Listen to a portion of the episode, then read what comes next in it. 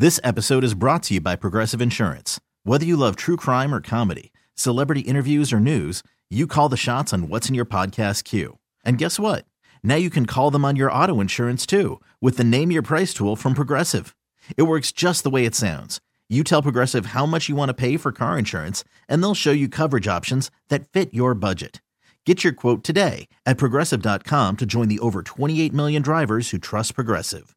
Progressive Casualty Insurance Company and Affiliates.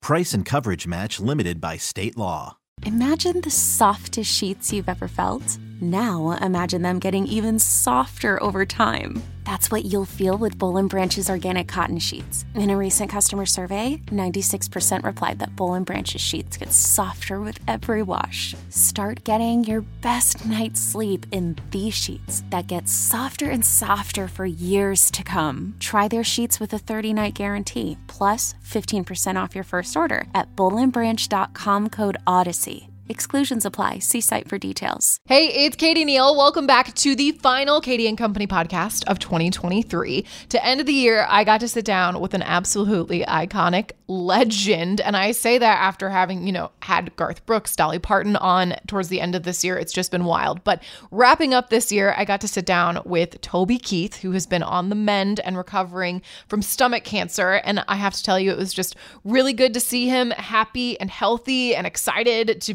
be doing an interview, to be back on country radio. If you don't know this, he recently re released an older song called Don't Let the Old Man In. He did this amazing, emotional performance of it at the People's Choice Country Music Awards.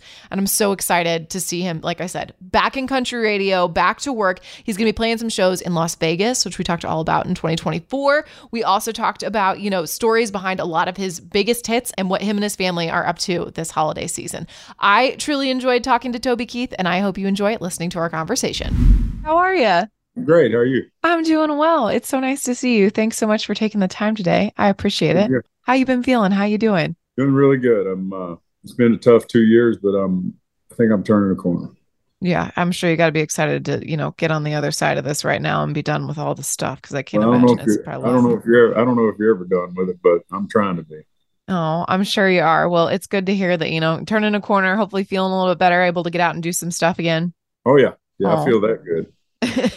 That's good. That's great. I know you're going to be making your way to Vegas here in a few weeks. How you feeling about that? Three sold out nights. We're excited. You know, it's been a couple years, and I've never had a year off in my life, and this is my 30th year in the business, so it was really weird just sitting here with your handcuffs on. But uh, it's exciting. It's going to be one of the first times I've ever had to rehearse. I was going to say, are you feeling nervous at all after having a year? No, off? I'm not. I don't ever get nervous, but I learned a long time ago that you can make a mistake. That's where people get nervous. They're afraid they're going to screw up. But uh, I, I'm not nervous. well, that's great. I know that the fans are all super excited for this. You also just had an absolutely like amazing performance on the People's Choice Awards with Don't Let the Old Man In, which you've now re-released as a single. I would just love if you could share the story and the inspiration behind this song. So I'm Clint Eastwood's partner at his golf tournament. He's 93 this year, by the way. Crazy. And every year, it's crazy. I was at his event about three or four months ago, and, and I didn't know if I was up to it then. I wasn't feeling great then. And uh, it's three days, 18 holes a day, and uh, some kind of a festive event at night. And they said, you know, if Clint don't show up one of these days, the pro will play with you guys. And it was me and Clint, Bill Murray, and uh, Gary Muledeer. And Clint showed up every day and went to every event. It's amazing. I hope hope I'm that good at 63. but several years ago, uh, the first event I played with him, I'm his partner every year in that event. And uh, his birthday was Monday. It was like a Saturday. He said, I turned 88 Monday. And I said, What are you going to do to celebrate? He said, I've got to go to Georgia and shoot a movie called The Mule. And I said, Well, what keeps you going at your age? And he said, I try to get up every day and be productive, not let that old man in. So I came home, thought I'm going to write him a song. So I wrote it, fell in love with the song, and uh, became very powerful. I didn't know I was going to have to live those words in a few years, but I sent it to him and I said, You inspired me to write this. And he said, Hey, they call me the old man all the way through the movie. I'm putting in the movie. And it, it did okay. Willie cut it also, and Engelbert Humperdinck, and several foreign superstars cut it. But it never really got traction until I found its spot when we did the uh, People's Choice. It's like you said, and you know, you never thought you'd have to live those words. I'm sure that was kind of like an emotional thing to revisit that song. Yeah, well, I got there and they said uh, Blake's going to do "Who's Your Daddy," and so I didn't want to follow that with a real downer. So I was like, I'm going to do something up, you know. And Rat Clark said, uh, who produces the show, Dick's son said, uh, "We really want you to do the old man." And I said, "Okay." Usually they don't want you to play something that's not a big hit, but he said it is. So in rehearsal, I just went out and sang it, wasn't thinking much about it. And Rat comes up wiping his eyes. He goes, You got me. You got me. Oh. Call me. He said, You SOB, you got me. So he goes, This is going to be a big moment in the show. I was like, You're the producer. You know more about it than I do. That's amazing. And it was it was such a beautiful performance. And then earlier this month, you released a collection of songs, 100% songwriter, mm-hmm. featuring all 13 tracks of like the biggest songs that you've written. And I know how important songwriting is to you and how big of an element of the job that is for you. Have you found some time to do that lately? I do, but after all these years, you get a little complacent. You're not as hungry. And it's like I compare it to like uh, hunting deer. Once you shoot once you shoot the one that goes on the wall, you let the ones walk by that you were looking for. You know what I mean? So it's like till I get a great idea, I don't want to toil away. I'm not as hungry. You know, when I was trying to feed a family and get a record deal and, and have hits and fill albums and hit bottom lines for labels, it was like a challenge. And so I was writing all the time. Now it's like I'm on cruise control. So I'm only a great idea away from doing one, but it really takes a special idea to get me to dive in. But I write quite a bit. Well, I hope you do find that great idea. But I, I know what you mean. Sometimes when the inspiration's not there, it's hard to force it, and you don't want to ever do that. And there's so much more going on in your life, you know. You start to get kids, and then you get grandkids, and then stuff that you didn't have when you were 25. You know. Exactly. You got a lot more life going on. Yeah. Who is? I'm just curious. Like, caught your eye recently as a really like great rising songwriter and performing artist entertainer. Well, be I'm embarrassed to say I haven't really followed it that close. Don't be embarrassed. So but you had a lot going on. Nobody is going to well, when I'm around you. the house, when I'm around the house or at the lake or in Colorado or Cabo, wherever we are, the house music is always like yacht rock or classic country. And if they knew how little I drive around, I don't ever drive but to the racetrack and back or to the golf course and back. And I've usually got it on sports radio. So I'm really out of touch. A lot of these kids sing my songs. A lot of these kids reference me in interviews. A lot of these kids reach out. I just don't know a lot of these kids. And that's totally fine. That's a very honest answer, and that's totally fine. Like I said, you got a lot going on, so yeah. I just figured I would I, I would ask. You know, you got some big milestones this year with the 30th anniversary of uh, mm-hmm. "Should Have Been a Cowboy." What do you remember about the day that you wrote that song, and then the day they decided it should be the single? So I was working on my first album, I had a year and a half before they were going to put it out. I got signed in June of 91 and they were going to put me out in January of 93. So somewhere in the fall before 93, I had a whole bunch of songs I'd written. I'd had my whole life to write the first album. So we narrowed it down, but I was still trying to make, you know, take this one out plug that one in, edge it up just a little. And I was actually in Dodge City, Kansas, where Gunsmoke and Marshall Dillon, all that happened on uh, the setting. And um, we were pheasant hunting and I was with about 20 guys. They were all older than me. And uh, we went to this steakhouse saloon, and we're in hunting clothes. And my manager was with me, and he had made me bring a guitar in case there was an opportunity, which never did happen for us to just sit around. I could play these guys these songs. Big promoter guy, you know. So we were in the bar, and this highway patrolman was named John, and he was probably 55, maybe 60. And this young cowgirl came up to the bar and and got a beer or something. And he goes, I'm gonna go dance with her. He runs over to her. She shoots him down. Everybody laughs at him. He goes, Hey, can't blame a guy for trying. I never quit trying. And then about five minutes later, this young cowboy walks up. She starts dancing right there with him. Takes oh, off. no. and somebody said, Hey, John, you should have been a cowboy. So I went, Wow, that's an intriguing idea. I might write that. So I got back. I had it on my mind. I had the Dodge City setting. And I was like, you know, I bet Marshall Dillon every one of those episodes, you keep waiting for Marshall Dillon and Kitty to hook up, and they never did. But you could tell he was her guy, you know. And so I couldn't go to sleep. I knew I had to get up at five to hit breakfast and hit the fields, but it was late and everybody was asleep, and we were sharing rooms, two to a room. And, and so I just took my guitar in the bathroom, sat down on the side of the tub, and in about 20 minutes, I spit it out. We recorded it and everything else. And uh, Harold Shedd, who was my producer and vice president at Mercury Nashville, and he said, this is a hit.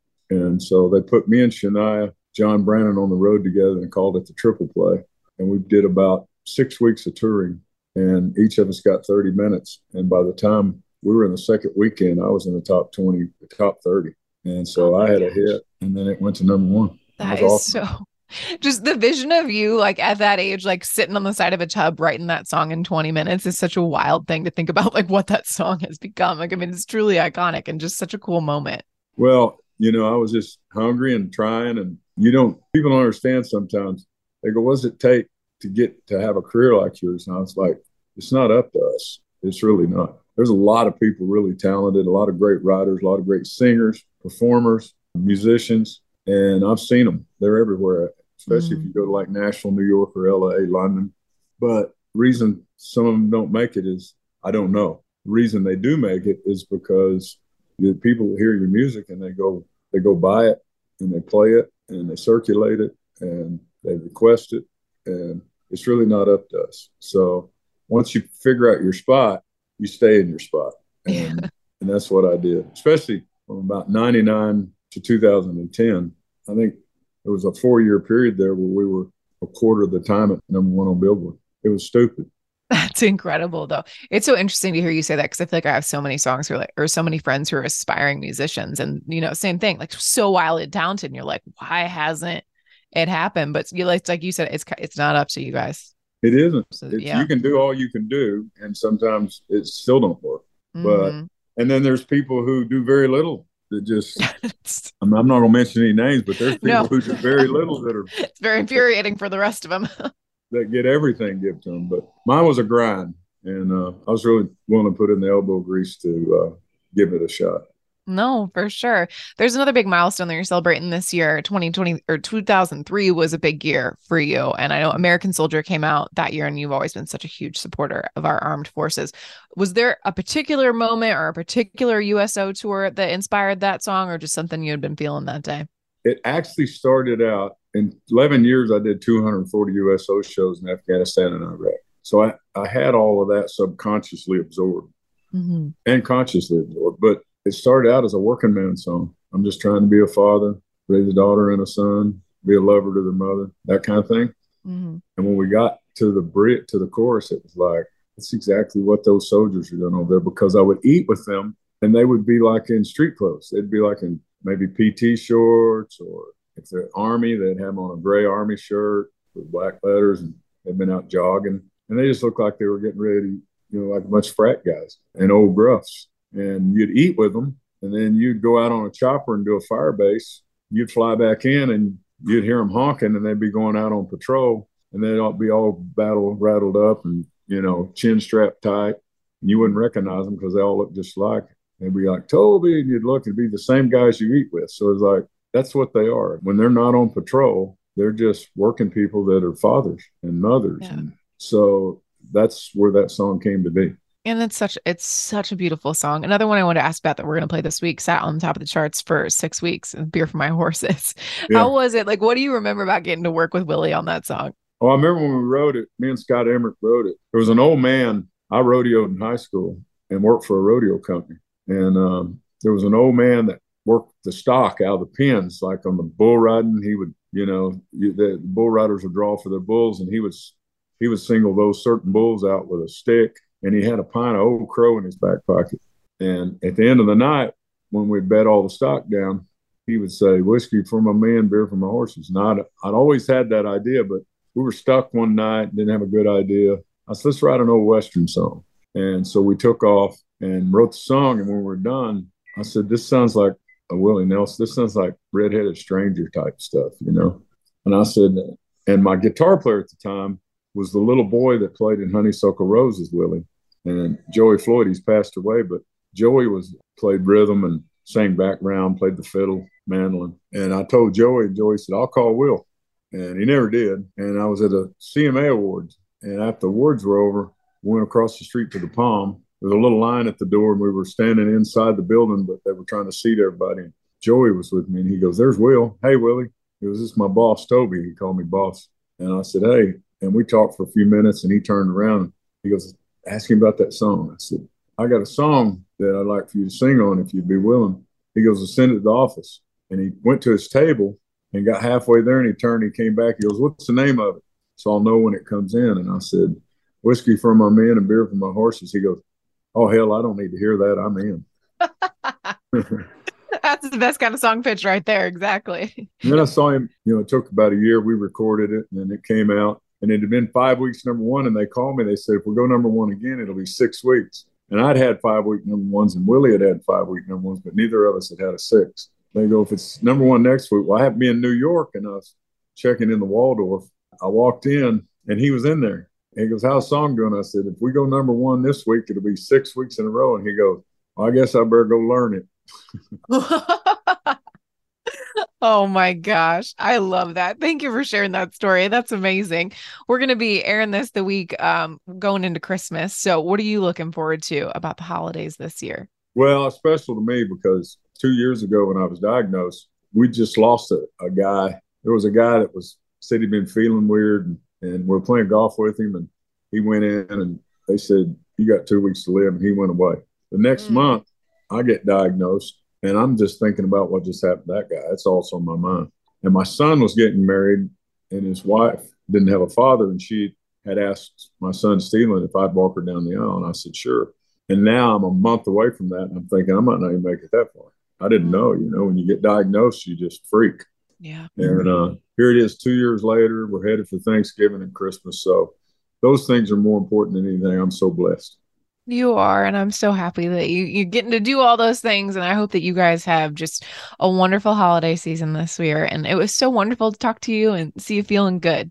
Almighty's riding shotgun. I'm doing great. all right, awesome. Well, Toby, thank you so much for the time. Have a wonderful holiday season. You. You too. This episode is brought to you by Progressive Insurance. Whether you love true crime or comedy, celebrity interviews or news, you call the shots on what's in your podcast queue. And guess what? Now you can call them on your auto insurance too with the Name Your Price tool from Progressive. It works just the way it sounds. You tell Progressive how much you want to pay for car insurance, and they'll show you coverage options that fit your budget. Get your quote today at progressive.com to join the over 28 million drivers who trust Progressive. Progressive Casualty Insurance Company and Affiliates. Price and coverage match limited by state law. TuneIn is the audio platform with something for everyone.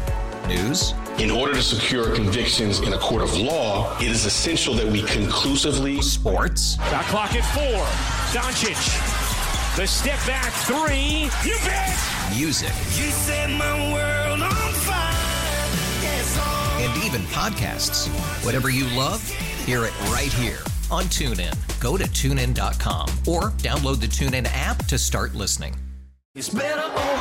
After investing billions to light up our network, T Mobile is America's largest 5G network. Plus, right now, you can switch, keep your phone, and we'll pay it off up to $800. See how you can save on every plan versus Verizon and AT&T at tmobile.com slash across America. Up to four lines via virtual prepaid card. Allow 15 days. Qualifying unlocked device credit service ported 90 plus days with device and eligible carrier and timely redemption required. Card has no cash access and expires in six months.